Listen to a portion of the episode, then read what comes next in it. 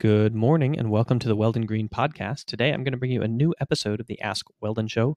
You can check the show out live every day, 6:30 p.m. at twitch.tv slash mindgamesweldon. And remember that everything in the Mind Games brand is supported by the Mac program, mindgames.gg slash MAC. And you guys should use the code PODCAST as you're listening to the audio version of the show rather than the code that I share during the video. All right, let's hop into it. Good morning and welcome to the Ask Weldon Show, episode 235. Today, the show is titled Emotional Pain, a Human Evolution.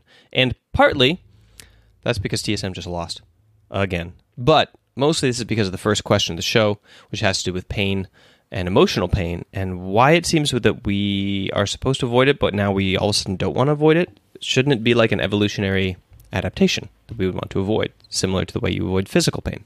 Okay.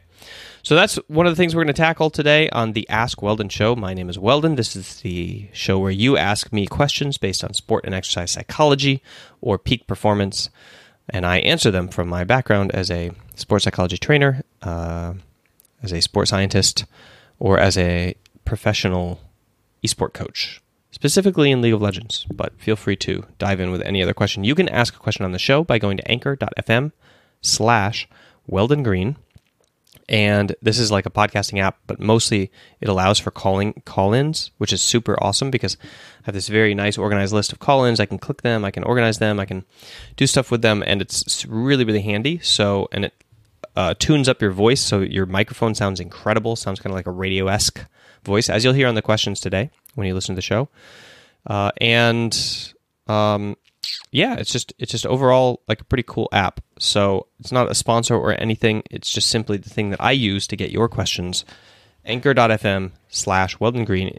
And somebody asked, somebody was confused about how it worked, came into the Discord and asked some questions. I was able to help them out. So if you have any confusion or questions about how to get your question through, Discord is the best place to reach me. I'm sure that that link is below this video. Okay, let's jump into the show.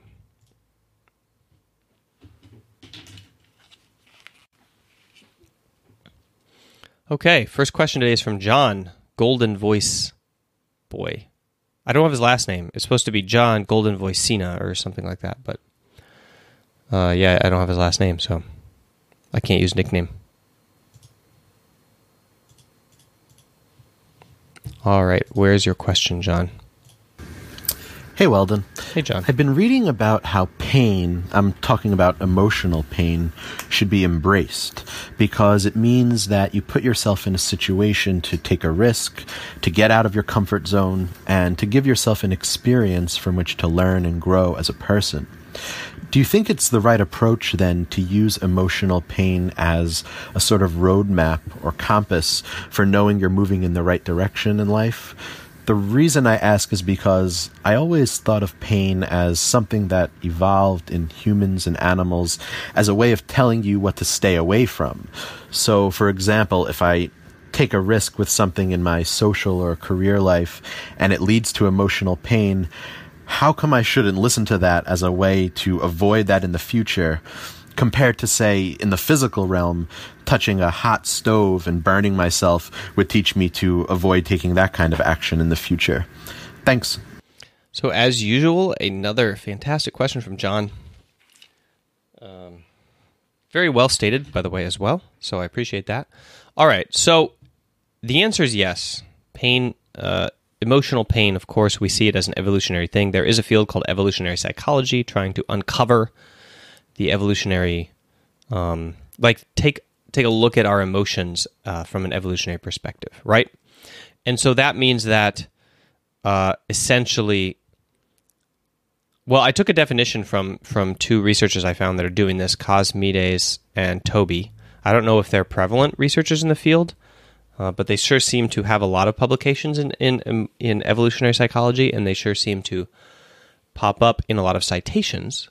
So in one of their papers, uh, in one of their book chapters recently, they're discussing kind of like, okay, so what is what is an understanding of emotions from an evolutionary psychology perspective? Okay, so here is the the kind of definition that they run through. So number one, it recurred ancestrally, right? So this is a situ based that our emotions then would be based in in the evolutionary psychology perspective. Our emotions would be based on things that recurred ancestrally. Um, that would have to be the case, or else they wouldn't work their way into our genetics. Number two, they could not be negotiated successfully unless there was a superordinate level of program coordination. So essentially, their their theory of emotions is that you have all of these program uh, programs in the brain that are independent from each other that need to be associated for success. So, for example, you don't want uh, the example they give is actually quite clear cut. I feel like you don't you have this uh, sleep program that causes you to be going to sleep, which is necessary for survival, and you have this uh, escape program, which is necessary to escape from a tiger, which wants to pump you full of adrenaline.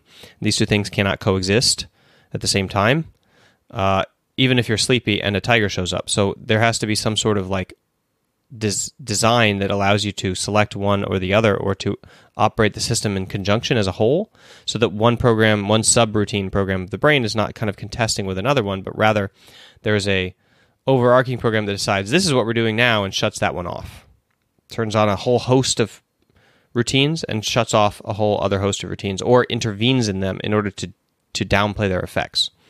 And that those are emotions. So for example, you your emotion of fear like overrides your sleep and pumps you full of adrenaline even if you're tired in a way. Okay. Uh, number three had a rich, reliable, repeated structure.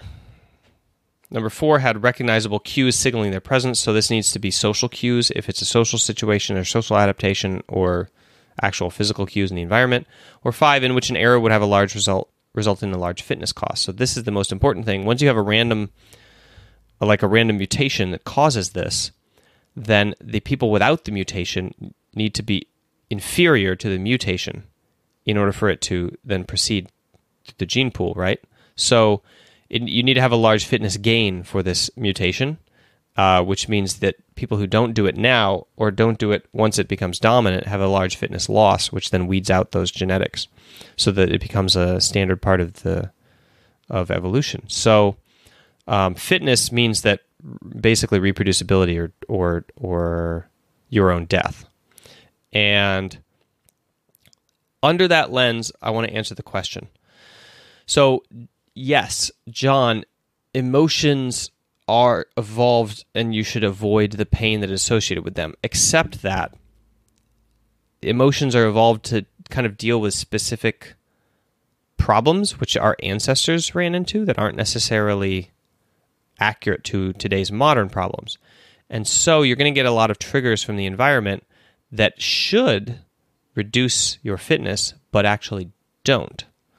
Um, and so instead of kind of avoiding all of these dangerous states that would reduce your ability to procreate or your ability to survive, um, instead you're navigating a bunch of states that don't exist and have no impact on your ability to procreate, or maybe even have a negative impact on your ability to procreate um, because of how society has changed, right? But that hasn't necessarily br- been brought very well into the system because our tribes have grown so large right? Whereas it used to be you would be in a small village and all of the women in the village or the men in the village would, would know kind of like what happened to you in your history. Nowadays, you can meet people on the internet and so you can find a mate kind of regardless of like what embarrassing thing you did in class, I would say. All right, so given that situation, how is it that you that you find that you decide which emotional cues that you should ignore and which ones that you should follow?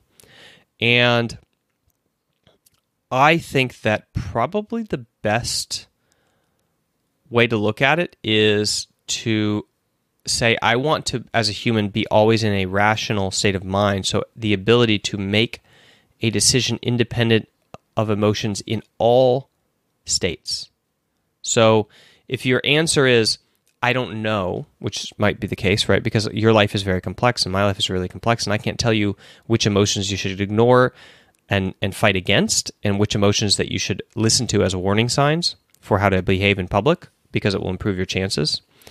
So what I would say is you should develop the the capability or the mental strength to act in service to your values and not to obey your emotions under all contexts. That's the whole, whole idea behind Buddhism, right? Behind you're trying to become this like Super Saiyan person who can who can have all of these emotional contexts and either control their emotions in a specific way, such as like increasing their compassion at all costs, or like not give in to their emotions, which is the most important part, and then they can make a decision that is best for the two people involved or the four people involved, or the best decision in that in that kind of situation. So the main idea being that we should be able, as humans with our intellect, to be able to choose what is the best course nowadays, and therefore emotions have outlived their usefulness in a way. Okay, so what is the practical advice for everyday living? Because in reality, you don't have time to go become a, an ascetic monk and control all of your emotions and increase your compassion. The practical advice is that, generally speaking, um, it's a good idea to to lean into emotional pain as a way of stretching and growing yourself, even if it involves failure, because our failure subroutine is the one that is the most inhibiting for today's society. That's the one that the blog articles are probably talking about that you're reading, where like you would lose face, um, and then the failure would cause you to look like a failure in the group. Except that nowadays, um, we are aware that like you you grow a lot more in terms of your like capabilities at making brave decisions if you don't care so much about your face and you don't lose as much face um, as you should necessarily in today's society because of the whole tribal thing I was talking about. Maybe, maybe some other reason. I don't know. Maybe we've changed as humans. Um, but anyway, it's better to be able to be a person who can take risks and who can kind of like put themselves out there and go up on stage and deliver the performance than it is to be the person who is too afraid to do that. The reason being that um, your like performance goes up your performance in the workplace, your performance in life, your performance in hobbies and in in places like that. So I think that essentially it's the failure, the kind of whole like losing face one that that I think that most blogs would be talking about as the thing that you lean into that emotional pain.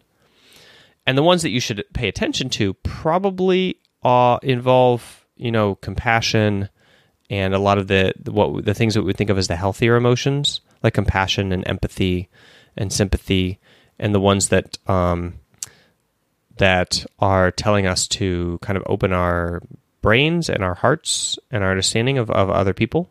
Those are the ones that you should kind of like listen to. And then once you're in a relationship, there's a whole host of things to navigate there, which I'll leave up to you.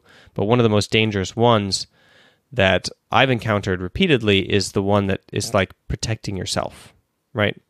Where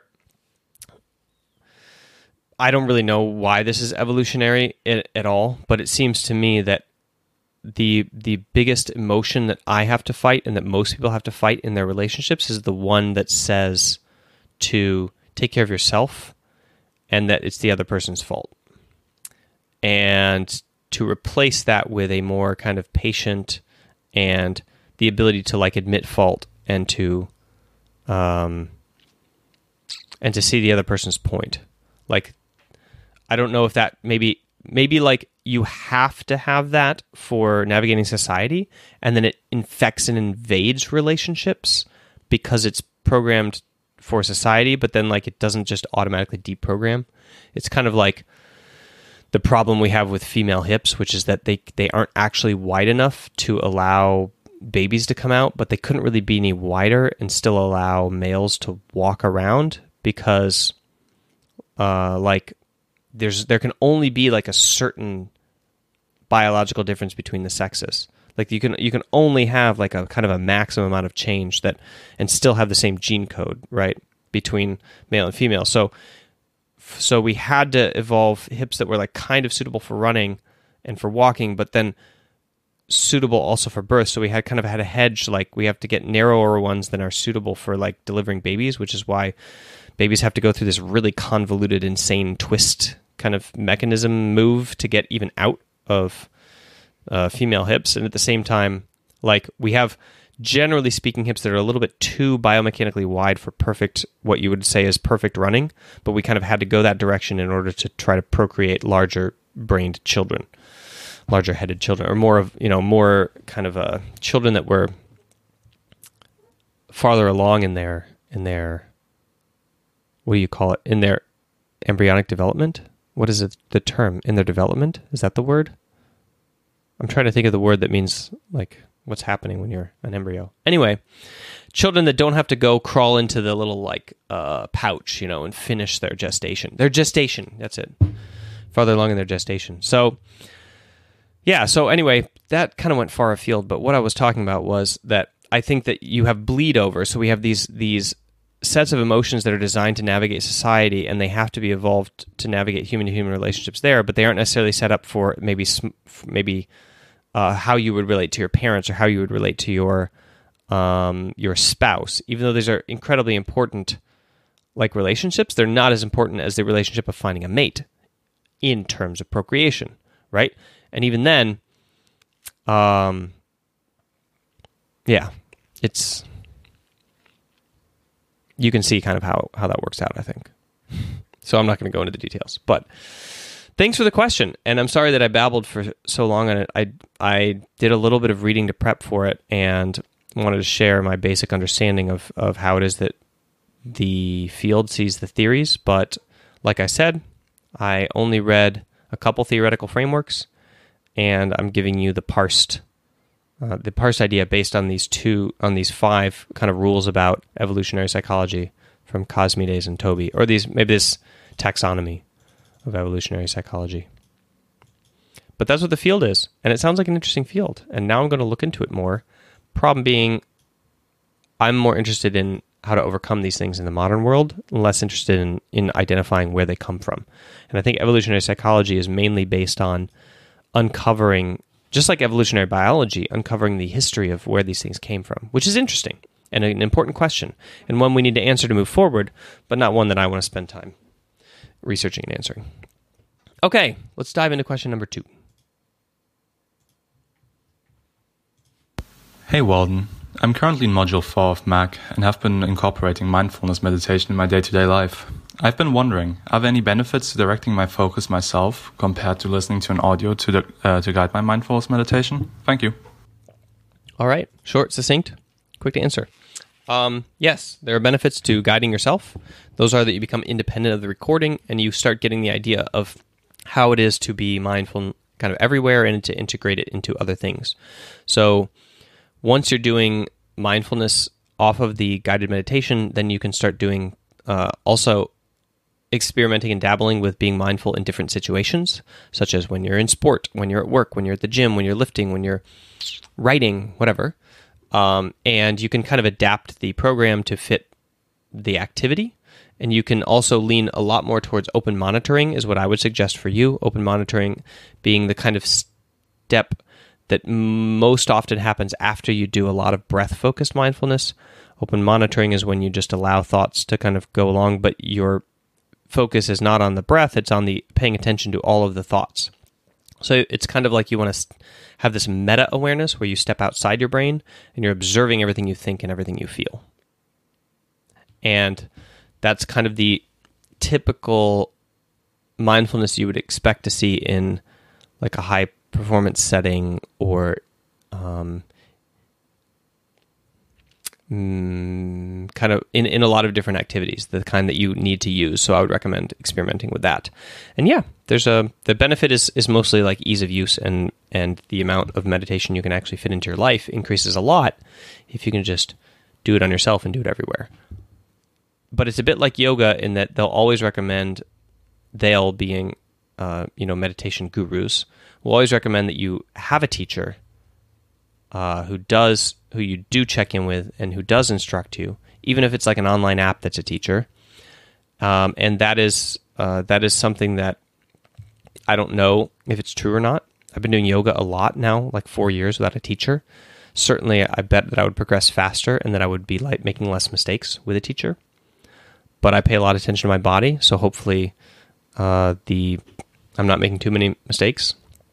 Um, for meditation, Andy Puddicombe was my instructor, basically, you know, Headspace. And, um, you know, the Dalai Lama had teachers, meditation, and still does. So, you know, he goes and consults with people who are, you know, supposedly above him in terms of their meditative achievements. So it's, uh, it's, it's something, if it's something that some of the best people in the world are still doing, pursuing teaching or pursuing instruction or teachers, I guess it makes sense to do it, right? So there is that aspect of it as well. You shouldn't just go off on your own and never check in, more or less. Okay. Last question. Oh, before we jump into the last question, you should check out the Mac program that Maximilian was talking about. Um, like hiding behind my banner here. Anyway, this is my online training program. It's 50 videos online. It's the MAC program, which is a mindfulness acceptance commitment training program uh, mindfulness based performance enhancement, essentially, and I've used it with a number of different pro teams. It's the main go to program that I have. And in order to kind of disseminate it into the world, I put it as videos online, which you can purchase access to, and then you have them and you can work through it. It's supposed to be seven weeks, seven days a week. So it's 49 modules. And I'm currently converting it into an app. And so everybody who's in the program will just get shifted over to the app as the beta users once it comes out and this program will be uh, relegated to the mists of time, and everybody will start using that one grandfathered in, and then we will shift shift to the app. So that's kind of coming in the next few months, but for now, it's just online videos, not an app-like experience. And you can check it out mindgames.gg slash MAC. Use the code AskWeldon. Use the code AskWeldon to get a $5 discount and to show that you come from this media channel. So that's how I'm kind of tracking where people are interested in it from. Okay. Last question of the show. Hello, Weldon. I've been highly motivated to practice and think about my esport of choice on a daily basis. I love my game and can't imagine my life without it. However, I think it's been getting intrusive to other aspects of my life. For example, I haven't been studying hard to get good grades in school. Before, I'd used to work decently hard on assignments before esports was a big part of my life but now my motivation to study has gone significantly lower than before. I know if I keep this up, my grades will not be pretty in the long term, and I'm wondering how to keep a sort of balance between keeping my motivation for my esport and still maintain discipline for school. I know I'm capable of getting good grades, but I have a hard time focusing on it. Thanks, Weldon. Okay, John, thank you for the question. So, the first the first thing that I want to talk about related to this question is the term motivation. Uh, motivation kind of has two definitions, and I want to go by the one that that I want you to start to, to go by. So the two definitions are as such. First of all, um, there's the idea that of motivation, which is that society sees motivation as an observable be- observable behavior from the outside, right? So society sees this person who does their homework, and who goes to class on time and who shows up for jazz band and does extracurriculars and like finishes their math worksheets and they say that person is motivated. And why do they say that? They say that because they're doing the thing that society expects them to do in a disciplined way. Um, but that's not what motivation is. Motivation is an emotion. So that person could could be completely not motivated at all, and still do those things. Okay, they, they, that's just discipline. So discipline is just action in the absence of motivation, you would say.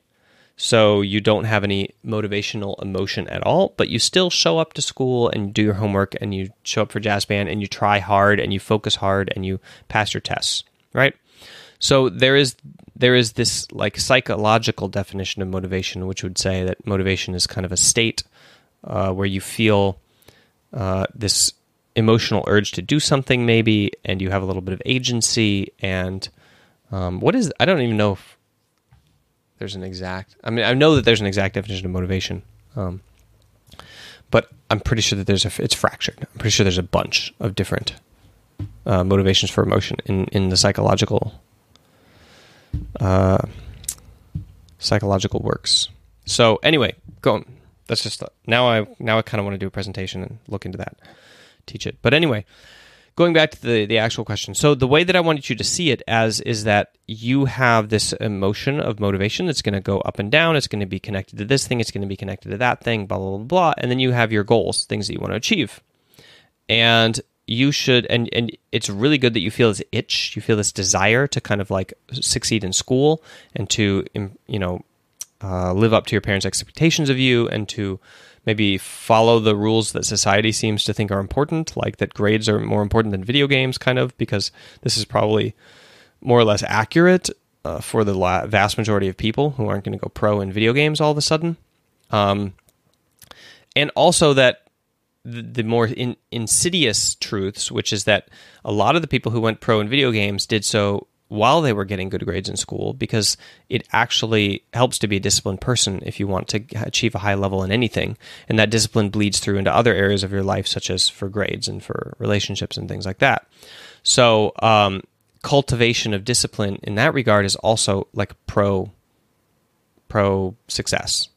So, how should you perceive it then? I want you to think about the use of motivation as a um, kind of like a battery. So when you have motivation for something over there, you can use it to power yourself in terms of discipline for something over there.